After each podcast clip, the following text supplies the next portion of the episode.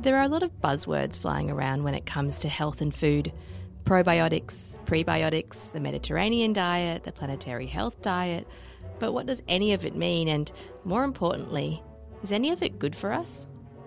In this series of In Good Health, we go behind the research and science to understand how food impacts on all our lives and look at ways that we can try to eat for better physical, mental, and social health.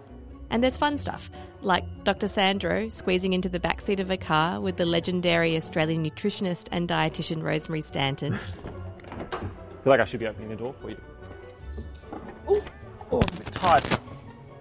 To get the lowdown on plant based diets. So people now need to realise that there is a great joy in eating vegetables if they're fresh and delicious and if they're nicely cooked.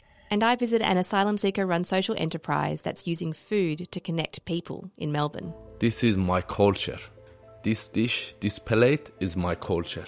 Food is culture. We dive into the gut, so to speak, and talk mental health and even discuss how our eating habits can affect things like climate change and social justice. Australia is just one big village, and it takes a village to raise a child, as they say, and we want to make sure all those kids have food and get the best outcomes that they can out of their life. So hit subscribe and join me, Dawie Cook, and public health guru Dr. Sandro Demaio on In Good Health, coming soon wherever you get your podcasts.